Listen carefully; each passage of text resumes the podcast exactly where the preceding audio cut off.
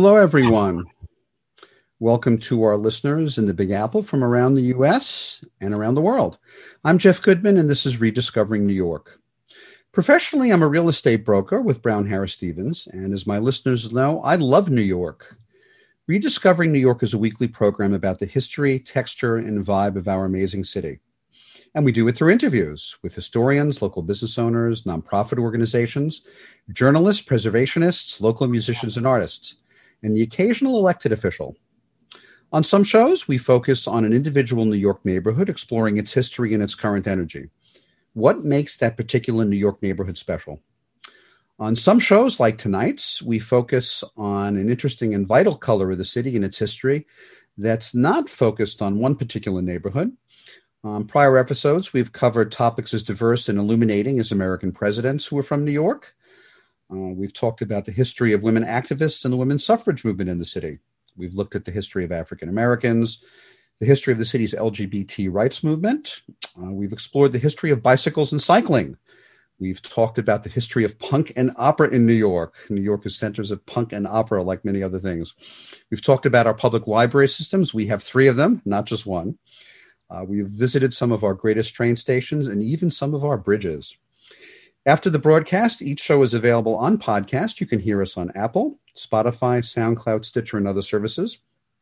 Tonight's one of those special shows where we're not going to focus on a neighborhood, but on a very special part of the city. We're going to be looking at colonial New York, what New York was like when two different colonial masters ran the place, specifically the Dutch when it was New Amsterdam, and the British when it was New York until the time of the American Revolution. I'm very grateful as my first guest tonight is Russell Shorto. Russell is a journalist and a best-selling author. His books have been translated into Dutch, German, Spanish, French, Portuguese, Hebrew, Russian, Chinese, Japanese, Korean, Italian, Polish, and Catalan. The book that we're going to be talking about most tonight that Russell authored is The Island at the Center of the World. It was a national bestseller in the United States and it and Descartes' Bones were named among the top 100 books of the year by the New York Times. The Island at the Center of the World was recently optioned to be developed as an American television series, which I want to ask him about, and a musical theater production of it is in development in the Netherlands. His most recent book, Revolution Song The Story of America's Founding and Six Remarkable Lives, was published in 2018.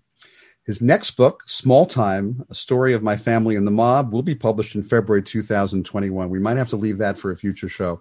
Russell Shorto, a very hearty welcome to Rediscovering New York. Thank you very much, Jeff. I'm happy to be with you. Where are you from originally?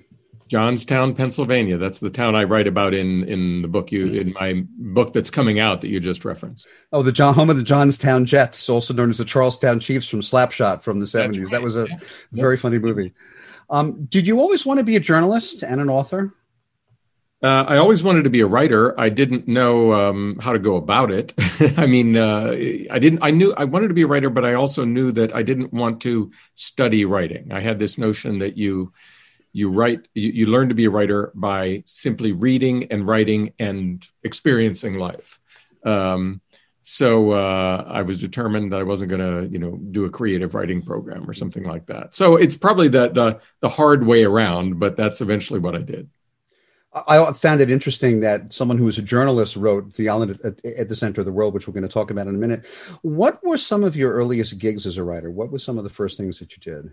Uh, I did a lot of travel writing early on. I was, uh, you know, in the years after college, I um, I traveled a lot because I wanted to explore, and uh, I started uh, getting travel pieces published, and then I got one published in GQ, and then I, that was kind of a regular gig working for GQ for a good while. Um, not just about travel, but I covered all kinds of things for them. Um, and uh, that actually led to my first book, uh, which was called Gospel Truth.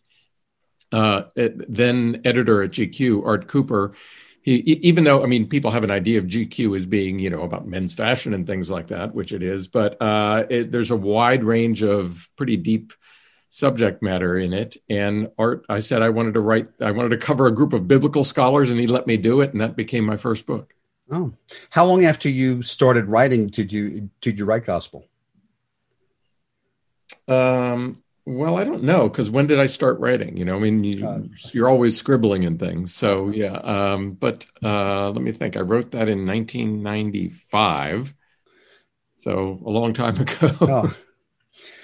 What was the background that had you decide that you would write um, the island at the center of the world? I have to tell our listeners, it's a fantastic book. It, it's the most exciting book I've ever read about New York, and I highly recommend it.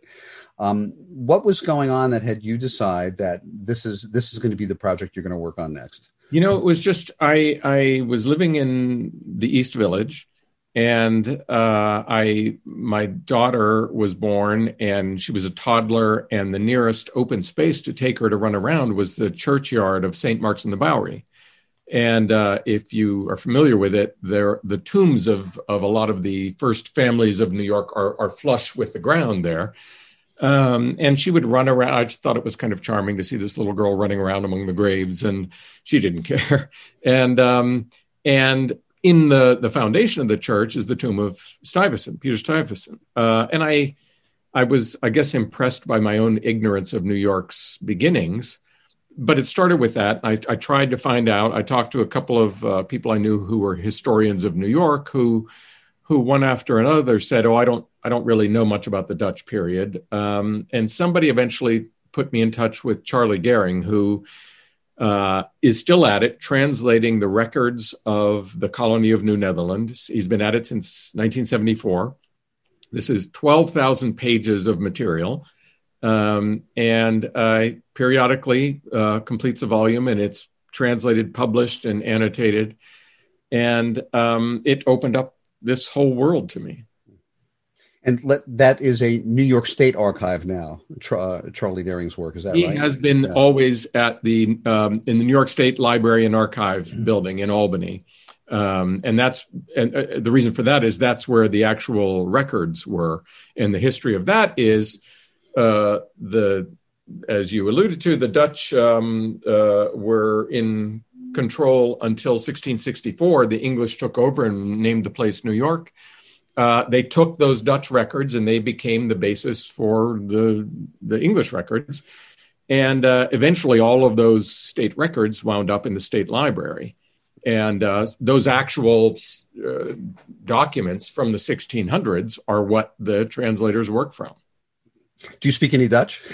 Yeah, I do. Oh, I, I first started. Um, uh, learning Dutch when I decided I was I really wanted to work on this book, and while I was learning modern Dutch, um, Charlie and Jannie Venema, who is, uh, she just recently retired, she worked with him since 1984. She's a, a Dutch historian. Uh, they would, I, I would, they invited me into their their corner of the state library and would put uh, like a facsimile of a record down in front of me. And because I, I also wanted to be able to make my way around in a document and the, the handwriting is as you can imagine very different the the language has changed a lot and uh, and you know it's all very loopy in the scribe scribe script uh, so it's it's tricky um, but let, then to finish uh, that, I uh, then I ended up living in Amsterdam for about six and a half years. So yeah, I spoke Dutch then. Oh wow, wow! I didn't know that. That's great. It's a great place. It's a great city. Um, a little uh, before we talk about New Amsterdam, a little colonial geography for our listeners. Uh, New Netherland was the Dutch colony in what would become most of the mid-Atlantic part of the United States, and its its administrative capital was New Amsterdam at the tip of Manhattan. Um, before we talk about some of the details of the book and the people, let's talk a bit about how the Dutch established their colonies and how they differed from the way the Spanish, the Portuguese, the French, and even the English set up their colonies at the time. What was unique about the way the Dutch did it? Uh, well, for one thing, they were, um, and I, and I would say still are, um, good at um, sort of learning the local ways. Um, you know, the English would just kind of put down a grid wherever they were. Uh, the Dutch uh, learned they went they they either fought with or or traded with the locals and they learned their language and and learned their way around. Uh, and they established these outposts so these kind of military slash trading posts. Um, the english uh, were very big on settlement colonies which is one reason that english is so wide spoken today and why dutch is not because uh, they were more or less content to blend in as much as possible and uh, do this trading and then send all the goods home. And, and that turns out to be a very good uh, um, method for building up an empire in a short time. You know, the Dutch Golden Age was a very brief period. Uh, whereas the English, the British Empire, uh, started around that time, but it it it uh, lasted for centuries. The sun didn't set on part of it until uh, right. Uh, late into the last century. Um, you know, one thing that was unique about the Dutch is that they also, you know, to use a modern term, jobbed out the administration of their colonies, including New Netherland, to private companies. Even though those companies had a monopoly, they they sort of subcontracted how they ran uh, some colonies to to a private company. And of course, here it was the Dutch West India Company. Um, why did the Dutch choose the tip of Manhattan Island to be the capital of New Netherland? Um, they uh, originally were spread out all over there. Um, they had, you know, a, a few families in uh, on the Connecticut River, a few families uh, in different locations up the, the Hudson River, which they called the North River. Uh, small settlements on what they called the South River, that is the Delaware. Um, and then there was uh, very early in the life of the colony uh, there was a problem around uh, what's now Albany, where uh, there were some Dutch soldiers who uh, they they in Star Trek terms they violated the Prime Directive. The Prime Directive was don't interfere with the locals. Uh, so they got involved in a war between the Mohawk and Mohicans, and some of these Dutchmen died and that kind of sent shockwaves and they realized oh you know it's dangerous out, out there in the wilderness so uh, they recalled everyone, and uh, that's when Peter Minuit, who was then the director of the colony, said, "You know, this southern tip of Manhattan Island is where we're going to put the base because it was right there, sticking out into the harbor. They could, they knew perfectly well that it was a world class harbor, and they reckoned that that was, uh, and the island was big enough to, to as as we know, to to hold a lot of people." There was a uh, fresh supply of oysters that they could take advantage of as well, which would for me would be a good uh, would be a reason. Um, before we get to the part of the story that for me is really riveting, and that's the conflict between some notable people and the events that led up to New Amsterdam getting its charter as a city. One of the things I love about your book is the depiction of New Amsterdam in the 1640s. You know, hearing the stories of the people if not for the years that it happened and not for them speaking Dutch, it was almost like out of a vignette of what you would expect that New Yorkers today would be like, you know, ambitious, enterprising, maybe a little obnoxious and a little rough and tumble. Um, what was New Amsterdam like in, in those decades, the 1640s and 1650s, right before New Netherland was taken over by the British? Yeah, well, it was all of those things. And in addition, which is also a precursor to New York, it was very mixed you know, the, in the, in 1643, a visiting Jesuit uh, uh, priest reported hearing 18 languages being spoken in New Amsterdam, and, and at that time there were probably somewhere around 500 people. So 18 languages. So I, would like to say New York was New York even before it was New York. Um, so add that mix of languages and customs and all of that to the mix, and it was a um, it was a very cosmopolitan village um, it was a place where uh, uh, everybody was a trader.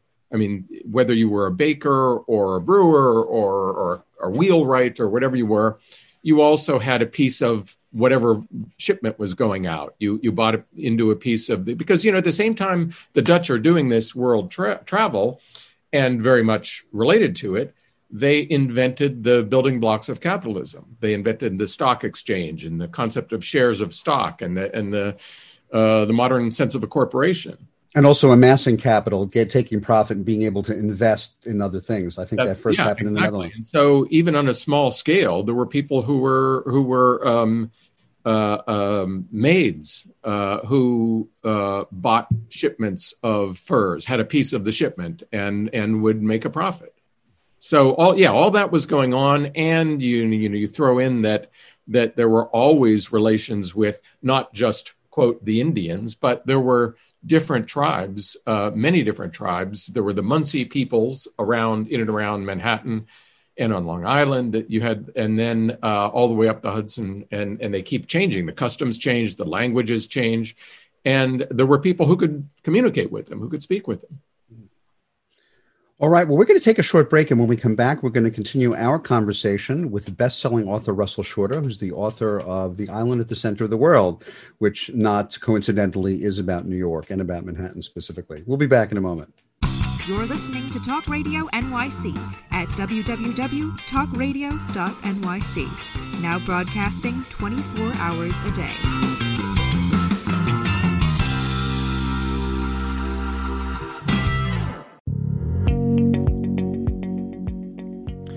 Do you love or are you intrigued about New York City and its neighborhoods? I'm Jeff Goodman, host of Rediscovering New York, a weekly show that showcases New York's history and its extraordinary neighborhoods. Every Tuesday live at 7 p.m., we focus on a particular neighborhood and explore its history, its vibe, its feel, and its energy. Tune in live every Tuesday at 7 p.m. on talkradio.nyc. Are you a conscious co creator? Are you on a quest to raise your vibration and your consciousness?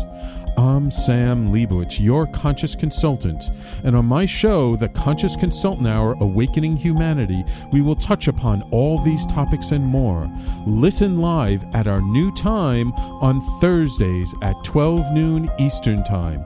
That's The Conscious Consultant Hour Awakening Humanity, Thursdays 12 noon on talkradio.nyc.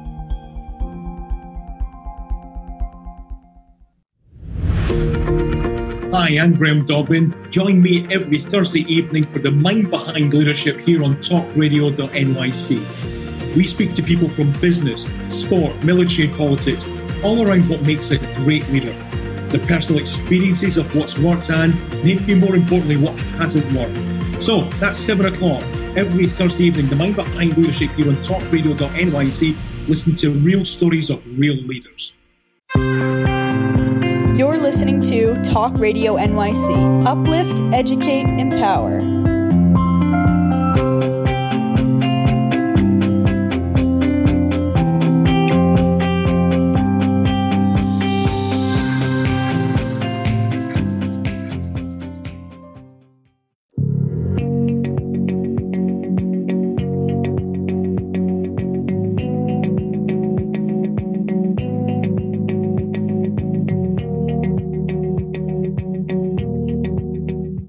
We're back, and you're back to Rediscovering New York and this show about New York in colonial times.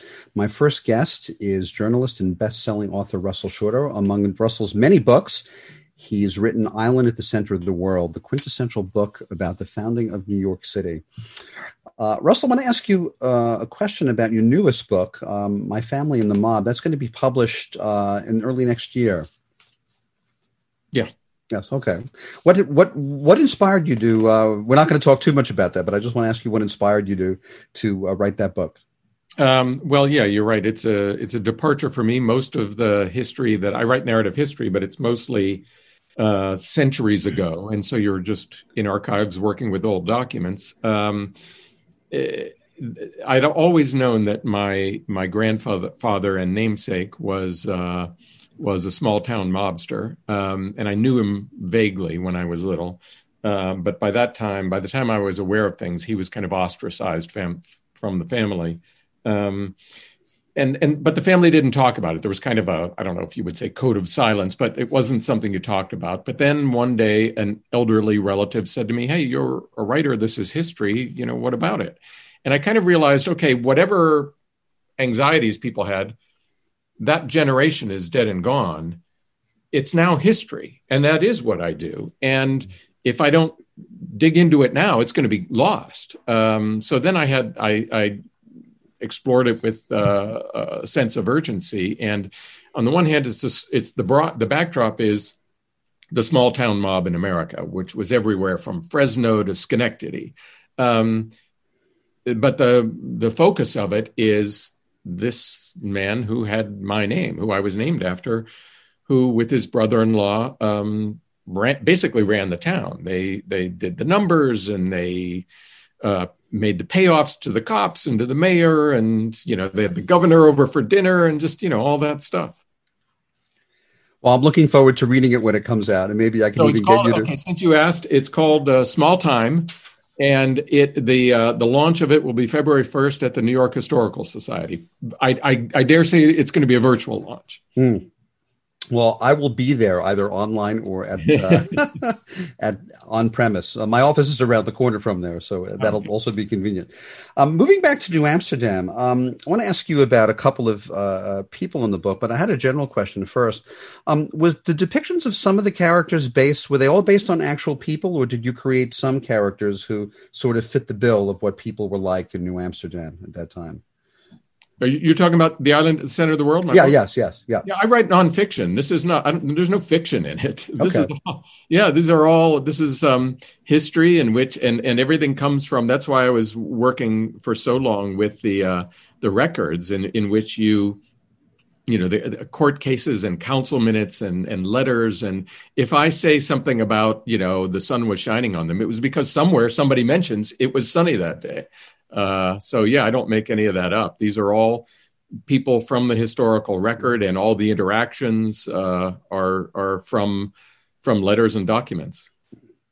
Well, before we get to talking about, to me, who perhaps was the most famous of the Dutch New Amsterdammers, Peter Stuyvesant, I want to talk about Adrian van der Donck. For me, he's the more intriguing and fascinating person in the history. In some ways, he seems like the quintessential type of New Yorker, first an immigrant, a real go getter, then a businessman, also a lawyer, and then wanting to take some action uh, to get, although I don't think they would have called it politics, maybe they did, but what, what we would call politics today to impact the future of the place that he that that he lived in. Um, when did you? How did you first learn about Van der Donck? Was it in the records from the state? Yeah, in the records, and and uh, yeah, I, I, spent a long time with, as I say, the help of Charlie Gehring and Jannie Venema guiding me um, kind of swimming or drowning in these records. And anybody who's done any archival work knows that you, I mean, it's just stuff. You know, there's nobody to, to, to say this is what's important or whatever. I mean, it's just, you know, he stole my pig and he stole my wife, and you know, I like how do you how do you organize this? But slowly, after several months, I realized there was there was this conflict at the center of it, and the conflict was between these two men, Peter Stuyvesant and Adrian van der and it was really a conflict over the future, over what this colony meant, what it should mean, who it was for. Stuyvesant was running it for the West India Company; that was his job, and van der was appointed uh, as president. They named him president of the commonality. So, so he was the kind of head of the opposition party. Um, and the, the people in the colony wanted the full blanket of rights and laws and, and privileges from the home country to apply to them. And so, with that kind of uh, dynamic, and he was the one of the reasons they appointed him was he was the only lawyer in the colony and uh, uh, and and I think he would have seen did see himself very much as a politician, both in the colony and he then eventually goes to the home country to the Netherlands and argues the case, and he's really working behind the scenes there, um, uh, uh playing the the strings of power to try to uh, to get his way. What kind of a man was Van der Donck? Did you get an insight into into things about his personality and to maybe what made him tick? He was uh, uh, he, he, was a lawyer, so he was he, he had a legalistic sensibility. But and by was, the way, I love the story about how he studied at the university. Well, that he studied at the University of Leiden at the same time that the Pilgrims were there, and his first stop in New Netherlands actually was in present day Albany and Fort Orange, as the equivalent of the district attorney, you know, with a feather in his cap. So his first job, it, they call it the it, the Dutch title is a schout, which uh, in English would translate to scout, but it's more like sheriff. So you were the lawman in the sense, you know, he would have to go out and collar the bad guys and bring them to justice. So he, uh, it was a more robust sense of what being a lawyer was than than most lawyers would be comfortable with today. So he, yeah, he was uh, he could be a tough guy, and as that, you know, he he would have a sword at his side, and uh, but uh, at the same time, he was um, arguing before Stuyvesant and his council for what he thought was the uh, the direction that the colony should go in. And of course, Stuyvesant didn't uh, uh want it to happen or didn't agree with it. So Van der Donck went to The Hague to uh, the Estates General and you know argue. How long was he there for to try to convince them to to? Uh, he was there close to three years. Um, he they they finally uh, uh, agreed to what he wanted. He wanted the colony to be fully administered not by the West India Company but by the Dutch government. And um, they finally agreed to it. And within days, uh, Oliver Cromwell declared war on the Dutch Republic, the English leader, and uh, suddenly they rescinded the order uh, because wartime is a very bad time to to experiment with political reform. Uh, so they rescinded the order, and instead of Van der Donck going home a hero, they put him in prison because they were afraid that he was going to go back and and uh, uh, foment uh, uh, unrest. So it was a dramatic turn of events for him and and for the colony, and ultimately for New York. Did you discover things about Stuyvesant, who he was, and the way he ran New Amsterdam that wasn't widely known by other people who had researched the history? Certainly, that wasn't that weren't widely known uh, by most people, but um, uh, the the handful of scholars. I mean, Charlie Gehring probably knows more about Peter Stuyvesant than anyone, and and I don't think I uncovered anything that he wasn't aware of. But um, Stuyvesant, you know, Charlie for one thinks that uh, I was, I think, a little harsh on Stuyvesant, uh, portraying him a little sort of one dimensionally in the book. Um, and uh, I have since done more research into Stuyvesant. I think I have a maybe a little bit more nuanced sense of him now. Uh, a, a, scholar named Dennis Maika has been doing a lot of research into him and and how he worked. He was in a difficult position because he was the head of he was the company representative in the colony. He was the head of the colony, but you had all these independent freelance merchants there, uh, and he has to appease his bosses at home in the West India Company, but he also has these uh, um, local businessmen who he, he wants to make happy, and he very it's it's subtle stuff, but he skillfully works things so that they can get their way, and and yet the West India Company isn't uh, doesn't feel like they're paying for all this, but other people are are uh, getting the benefits. And when did Van der Donck come back to New Amsterdam with the charter? What year was that? Well, he uh, they they uh, you're right. He did get the charter. Uh, they finally agreed to a charter, a municipal charter for the city of New Amsterdam, but then he had to stay uh, in the Netherlands. But um, eh, but that was a unique thing that um, it was you know the, every, if you think about it, every Dutch city in the world was in the Netherlands, but here is this one other city at the southern tip of Manhattan Island that was chartered officially uh, a Dutch city. And by the way, uh, Brooklyn or Brooklyn got uh, a charter as well. Um, one of the parts of the story that I found really fascinating is what happened the morning when the people of New Amsterdam woke up to find four British warships in the harbor. Um, it's not a story that sort of had a heroic fight, uh, as in the people of New Amsterdam were linked to fight to remain Dutch and, and fight the British. What happened that morning, and, and, and what, what what ensued that day?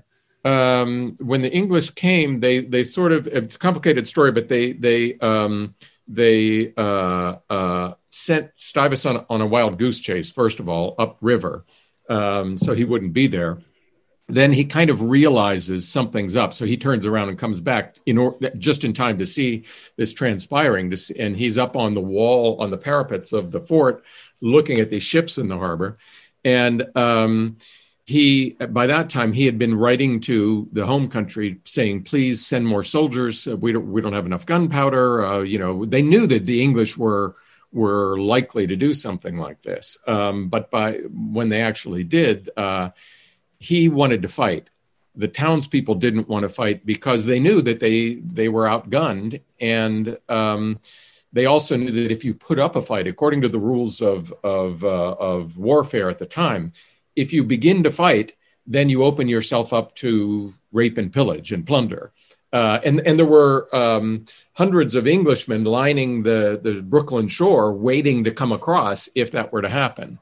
Uh, so they ang- they, there was this angry dispute between Stuyvesant and his townspeople. And finally, they talked him, literally talked him down from, from the walls of the fort. Mm. Um, and he uh, agreed to, but then the a very interesting thing happens where he agreed to terms uh, and then he negotiated uh, a transfer of power that was incredibly liberal, that basically allowed the place to stay Dutch. The Dutch could keep their their positions. More Dutch people kept emigrating. Um, people kept their property. uh, every, most everything stayed that way, and and that is what I argue at the end of the book uh, is what allowed New York ultimately to have a different character than Boston or or anywhere else in in uh, the colonies. Mm.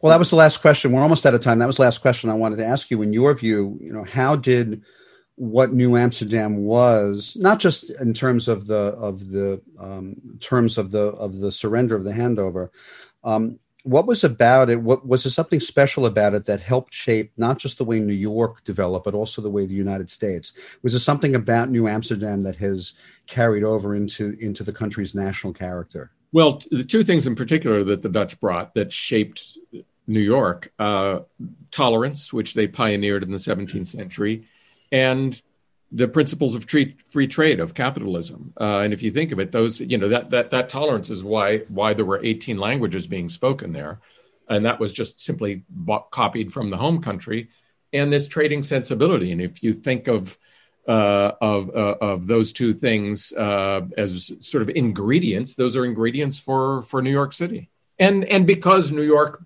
uh, became what it did, uh, people it it spread. In by the 19th century, when waves of immigrants come, they they land in Manhattan and they see all these different people in different languages and religions, and they're all struggling to get ahead, and they they stayed for a while and they maybe their children then moved westward to ohio and, and further west and they kept going west and they kept bringing some of that sensibility with them. So that i think is uh, is how it spread. Hmm. well i've lived i studied british history and uh, lived in london for a while but i'm a native new yorker and as i love to say i thank the stars that the dutch founded us and not the british. It led to the incredible place that new york is today Russell Shorto, thank you so much for being a guest on Rediscovering New York in this first part of our program about colonial New York. Thank you, Jeff. Our first guest has been Russell Shorto. Russell is a journalist and best-selling author. His fantastic book about New York is called The Island at the Center of the World. You can find it on Amazon and many other services. Russell, thank you so much. Thanks again. We'll take a short break, and when we come back, we will speak with our second guest, who's a returning guest to the show, about what New York was like in the second part of our colonial history when the British were here. We'll be back in a moment. You're listening to Talk Radio NYC. Uplift, educate, empower.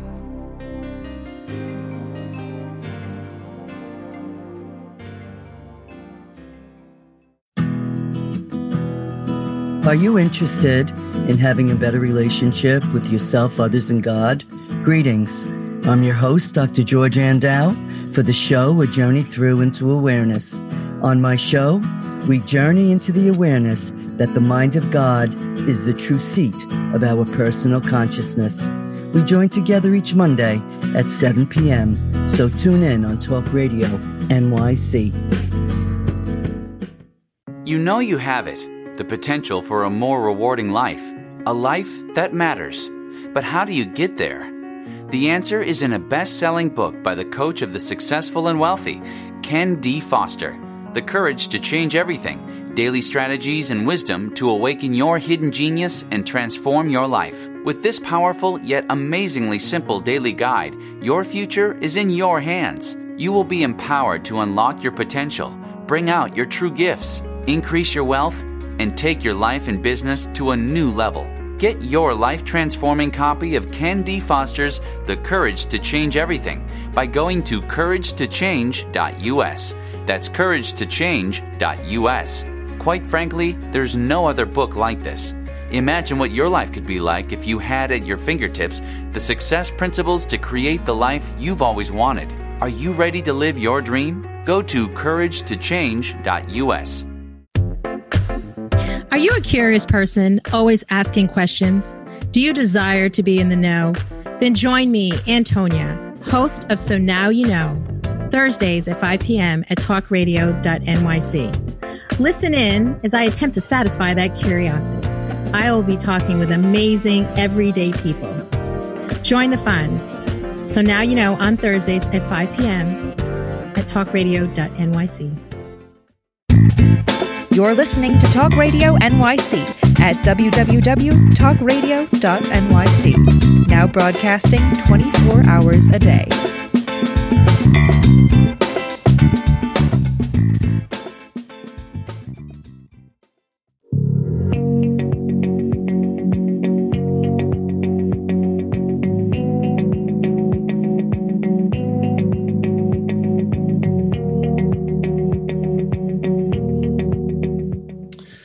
We're back, and you're back to Rediscovering New York.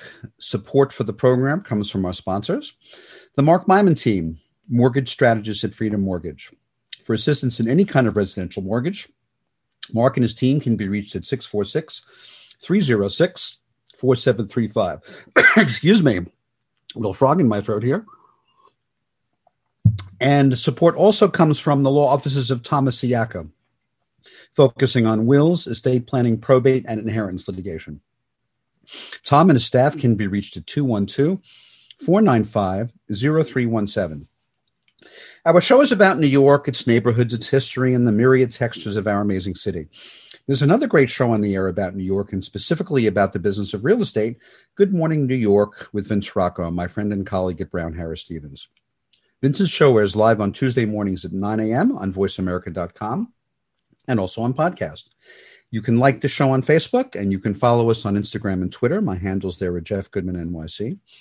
If you have questions or if you'd like to get on our mailing list or have some comments for me, please email me, jeff at rediscoveringnewyork.nyc.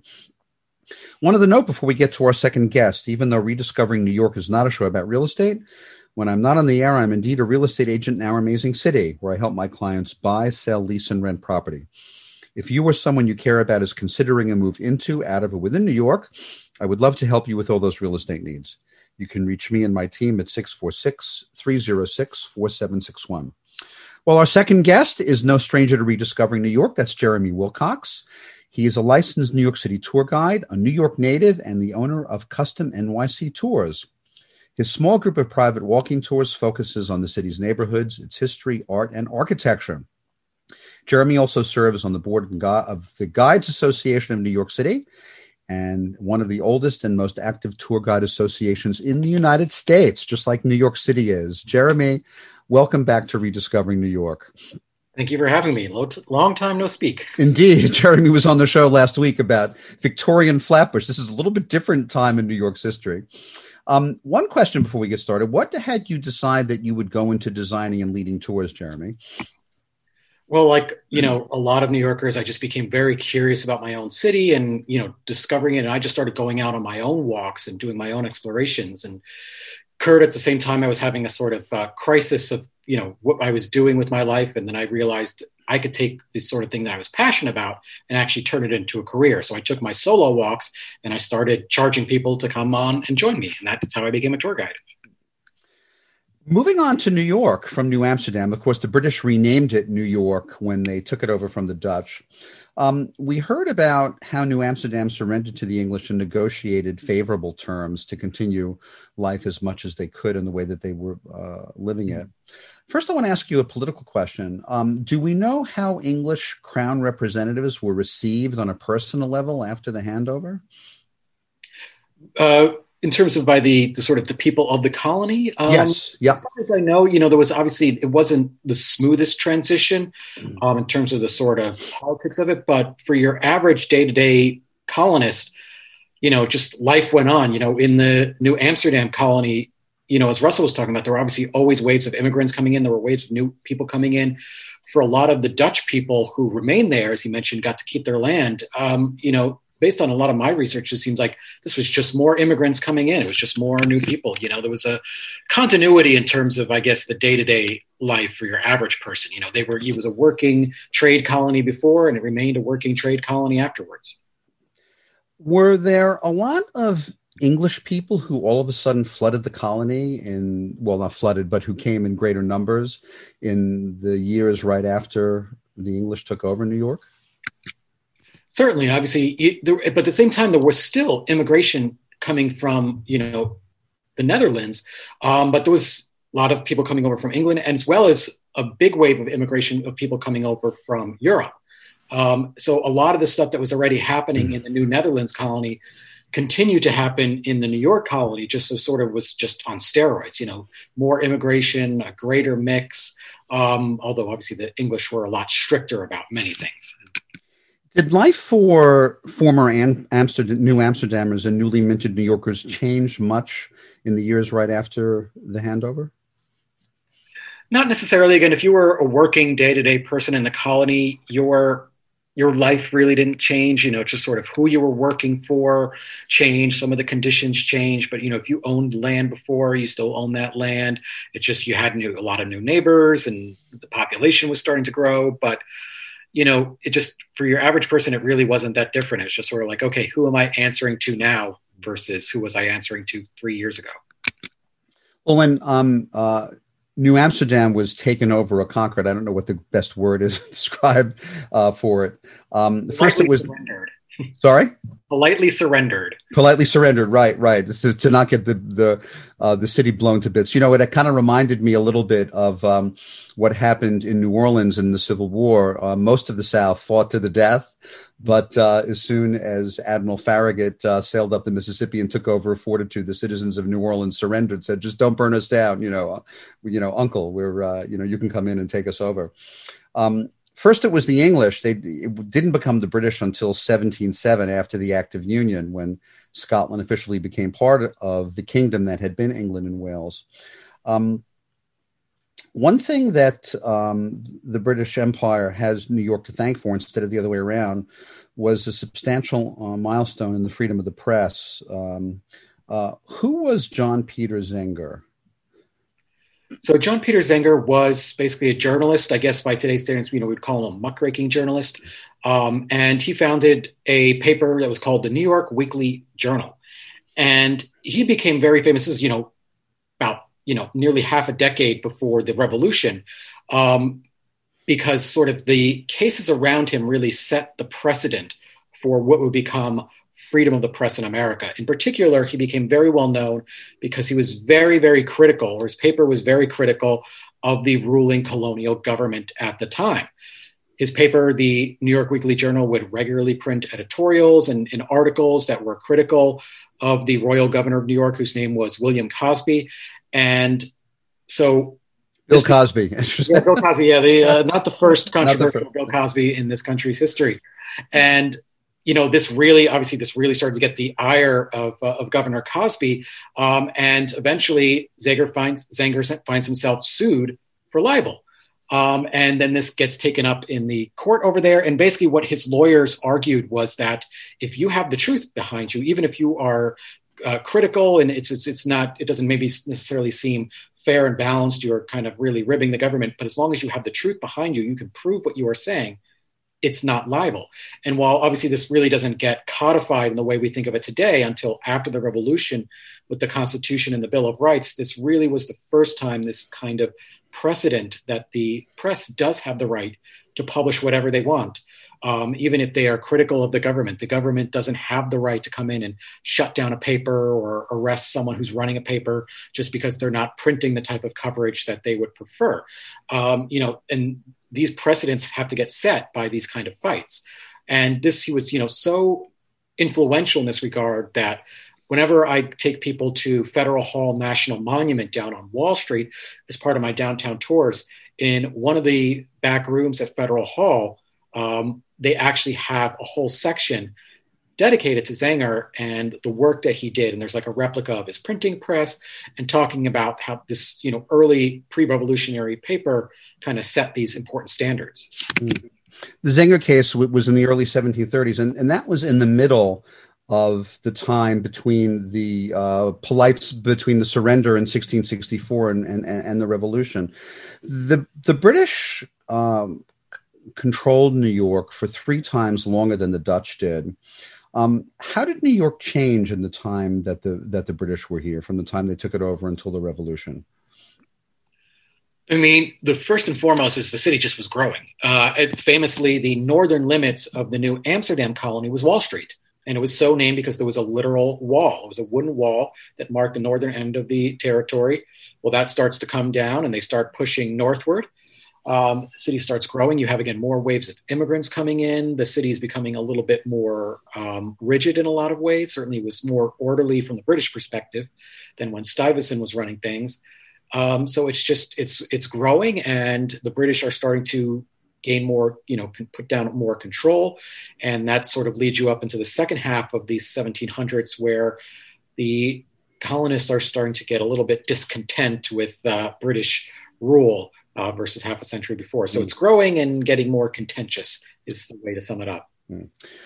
Well, we're going to take a short break, and when we come back, we're going to talk about New York right before the revolution. But I do want to make one other note that uh, despite the uh, the freedoms that were uh, sort of established in the Zenger case, uh, there was another side to New York history that was not about freedom, but about enslavement. There were a good number of enslaved peoples who were living in New, in and around New York at the time. Um, we're going to take a short break, and when we come back, we're going to continue our conversation with Jeremy Wilcox of Custom NYC Tours about what New York was like when the British were here as colonial masters. We'll be back in a moment. You're listening to Talk Radio NYC. Uplift, educate, empower.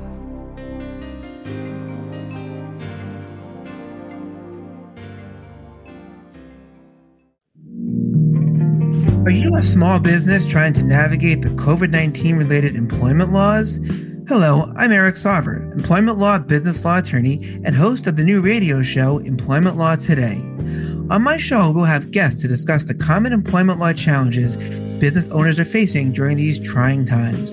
Tune in on Tuesday evenings from 5 p.m. to 6 p.m. Eastern Time on talkradio.nyc.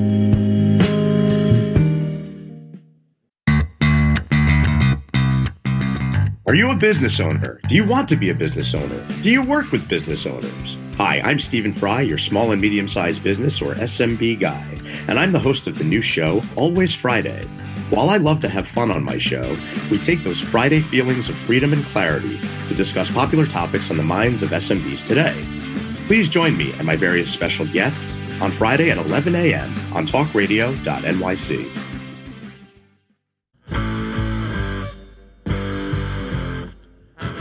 Do you run or are ready to open your own business? Hi, I'm Jeremiah Fox. I've been operating and opening small business for the last 25 years, and I'm the host of the new show, The Entrepreneurial Web. Tune in every Friday at noon Eastern Time for insights and stories on the nuances of running small business right here on Fridays at noon, talkradio.nyc. You're listening to Talk Radio NYC at www.talkradio.nyc. Now broadcasting 24 hours a day.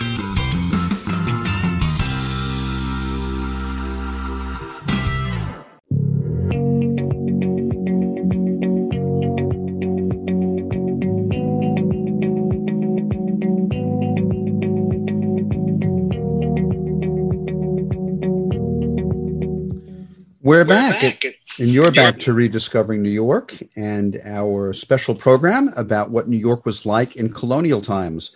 Uh, my guest to talk about the British is Jeremy Wilcox, who's the founder and owner of Custom NYC Tours. Jeremy, it's kind of a tough time for the tour business right now, especially um, not having lots of people together. What are some of the recent offerings that you've been offering in these times that people can still take advantage of uh, exploring New York and finding out about its history and about some of its special features? Well, many guides like myself are still operating. Obviously, we've got new health and safety guidelines in place. Um, so I've been trying to more push tours that I believe would appeal to locals, such as my Victorian Flatbush tour. Um, I've also developed a new tour called Billionaires Row about all these new super tall skyscrapers going up on 57th mm-hmm. Street. Um, and then I do kind of fun tours for families like street art tours and things like that. It's just trying to encourage locals, however safely they feel, to keep exploring their own city and supporting local businesses. And how can people find out about your tour offerings? So if you go to my website, which is www.customnyctours.com, uh, all of my main tours are listed there, as well as um, you can contact me. I do custom tours, private tours. Happy to arrange whatever kind of tours people uh, people want. You can also find my health and safety guidelines on the site as well. I'm looking forward to doing your tour of Victorian Flatbush uh, when I'm around for Saturday and when you, and and when you're doing it. Um, speaking of Victorian times, moving back even further, Georgian times in New York. Uh, let's talk about New York right before the uh, American Revolution. What was New York like before the war started, before the Revolution?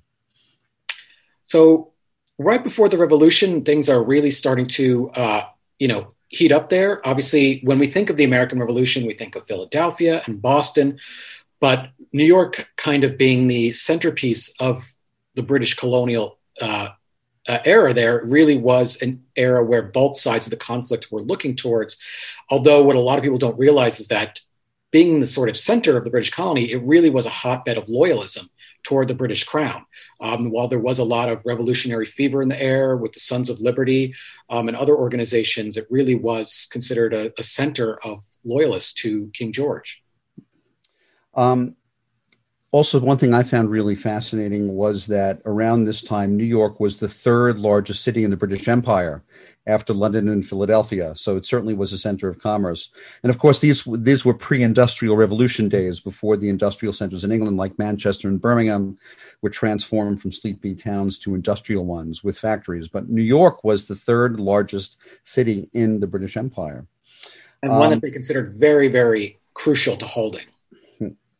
And that brings us to the revolution. A bit of history for our listeners who may not know the timeline.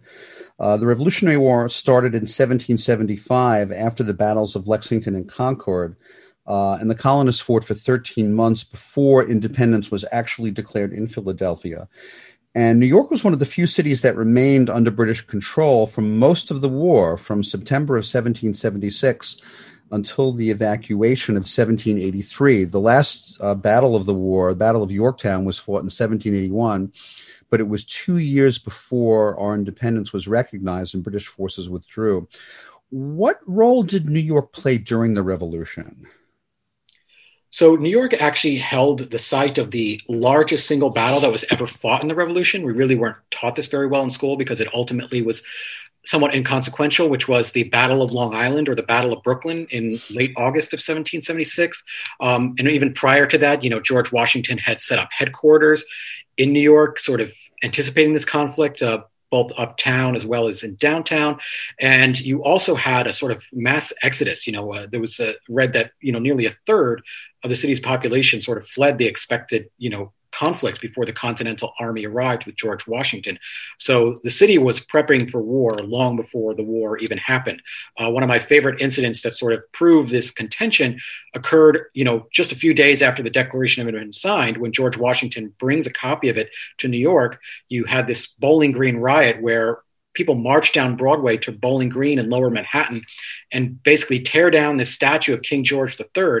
And eventually it gets torn apart and they melt it down and it's turned into musket balls, which the Continental Army uses in their battles against the British. And then the British occupied the city in 1776. And as you mentioned, um, a good number of city residents fled before the British came. What was New York like um, when the British were here? Did did life change in this in the seven years that they occupied the city? Life changed in a lot of ways. I mean, well, first and foremost, when they, you know, formally took control of the city in September of 1776, there was a major fire that was started. So a lot of sort of colonial New York actually burned down right at the start of the occupation. Um, but then quietly, you know, New York settled into being a loyalist town. It was the loyalist city in the colony. Um, many patriots fled. Uh, those who remained were subject to harsh conditions, including being held prisoner on these prison ships that were out in the harbor near where the Brooklyn Navy Yard is today. More people actually died aboard those prison ships than died in any of the actual conflicts throughout the revolution. Um, and you also had a growing network of spies who were working for the Continental Army there because being the hotbed of loyalism, that was the place to get the prime information. Hmm. Did New York change much in the years immediately following uh, the British evacuation? Um, in certain ways, yes. Obviously, once the British evacuated in 1783, life obviously started to normalize, and then New York became started to evolve into the capital. So you had this center of the loyalism toward the British Crown eventually evolves within less than a decade to being the capital of this new independent nation uh, it's kind of amazing how quickly that sort of turned around and how much the pride came in having New York be the capital of the new United States. Well, it was only the capital, Jeremy, for a year from 1789 when Washington took his first oath of office. It was actually right on Broad Street and Wall Street, where Federal Hall is right now. And the compromise in 1790 moved the capital out of New York.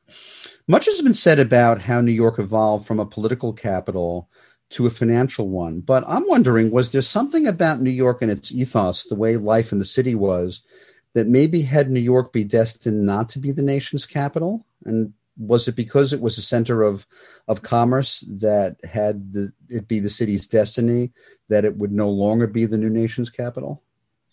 Yes, I mean I think so. If even if you go back to New Amsterdam, this colony was first founded by the Dutch to be a center of trade and commerce. It was literally founded on capitalism. And so as it evolved, the thing, you know, it was just, it was a trade city. And so, you know, certainly Alexander Hamilton saw it that way and it continued to grow in terms of its finance. And it was also a very established city. This was a country that was looking to start over. I imagine many of the founders were kind of looking elsewhere and eventually looked toward the Potomac because it was a place where you literally could start from scratch and didn't have all the baggage that New York did, didn't have kind of the rowdiness that New York did. It was a little cleaner, a little closer to the center where a lot of the founders actually were from. Um, you know, Washington, Jefferson, Madison, they were all, you know, Southerners by today's standards. And so New York kind of faded away as the national capital, but it remained and still remains today as not only the global, you know, the financial capital of America, but is really considered by many to be the global financial capital. And that goes back from the Dutch through the post revolutionary era. New York being rowdy and not the cleanest, I can't imagine. But um, I want to ask you one more question in the minute we have left. Uh, is there anything that remains in New York from the British period in Lower New York? Is there anything that we can see? There's quite a lot that remains. I mean, you can go and you can find Bowling Green Park is still there, the oldest public park in New York City, founded in 1733. And if you know where to look or you hire the right tour guide, there's plaques there marking the site of the Commons, Liberty Poles, uh, the the fence uh, that surrounded Bowling Green, which is original. You can find markers showing where Thomas Jefferson lived as Secretary of State and was the site of the room where it happened from Hamilton. Uh, so, uh, you know, Fraunces Tavern, you know, uh, semi recreated. There's a lot that remains there. You just have to know where to look and you know how to be willing to read a lot of plaques. Oh, and people can take advantage of that uh, with your tours. Um, Jeremy's website is www.customnyctours.com. Jeremy has been our second guest on this program about colonial Wilcox, about colonial New York. Sorry, Jeremy. Jeremy Wilcox, thank you so much for being uh, a guest on the show again. Thank you again for having me. Well, if you have comments or questions about the show, if you'd like to get on our mailing list, please email me, jeff at rediscoveringnewyork.nyc. You can like us on Facebook. That's Rediscovering New York with Jeff Goodman.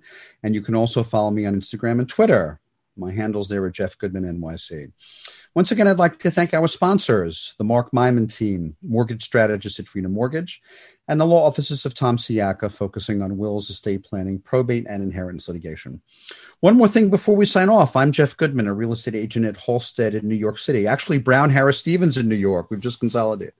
And whether you're selling, buying, leasing, or renting, my team and I provide the best service and expertise in New York City real estate. To help you with your real estate needs, you can reach us at 646 306 4761. Our producer is Ralph Storier. Our engineer is Sam Leibowitz. Our production assistant is Brendan Letizia. And our special consultant is David Griffin of Landmark Branding. Thanks for listening. We'll see you next time.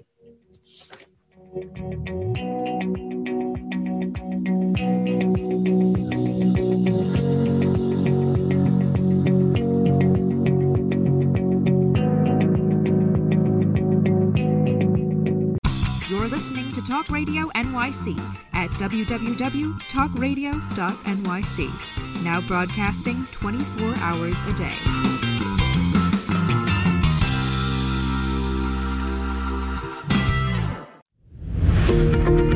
Hi, I'm Graham Dobbin. Join me every Thursday evening for the Mind Behind Leadership here on talkradio.nyc. We speak to people from business, sport, military, and politics, all around what makes a great leader.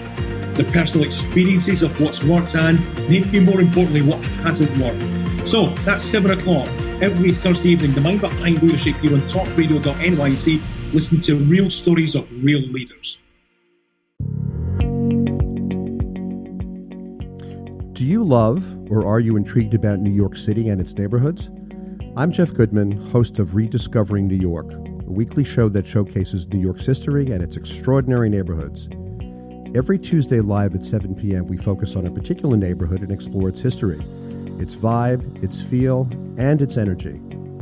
Tune in live every Tuesday at 7 p.m. on talkradio.nyc. Are you a curious person, always asking questions? Do you desire to be in the know?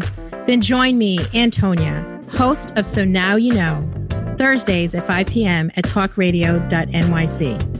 Listen in as I attempt to satisfy that curiosity. I will be talking with amazing, everyday people. Join the fun. So Now You Know on Thursdays at 5 p.m.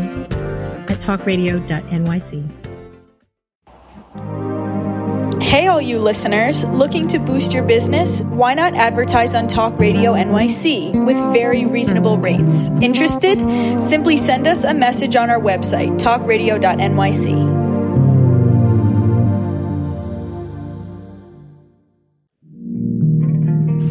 a small business trying to navigate the COVID 19 related employment laws? Hello, I'm Eric Sauver, employment law business law attorney and host of the new radio show Employment Law Today. On my show, we'll have guests to discuss the common employment law challenges business owners are facing during these trying times. Tune in on Tuesday evenings from 5 p.m. to 6 p.m. Eastern Time on talkradio.nyc.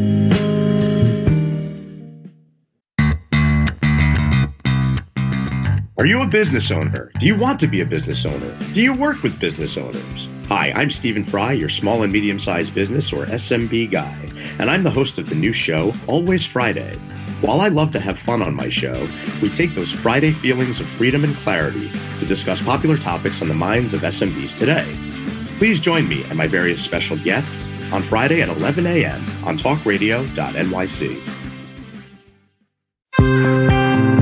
You're listening to Talk Radio NYC. Uplift, educate, empower.